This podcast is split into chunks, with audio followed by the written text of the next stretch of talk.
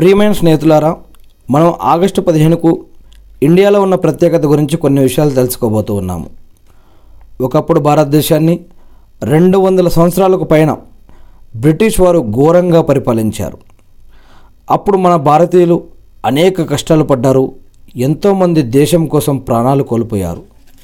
చివరికి పంతొమ్మిది వందల నలభై ఏడవ సంవత్సరం ఆగస్టు పదిహేనవ తారీఖు మనకు బ్రిటిష్ వారి నుండి స్వాతంత్రం లభించింది.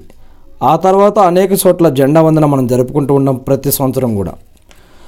అదే రోజు రాష్ట్రపతి ప్రసంగం ప్రధాని ప్రసంగాలు కూడా ఉంటాయి. అనేక మంది స్వాతంత్ర స- సమరయోధులను మనం గుర్తు తెచ్చుకుంటాం.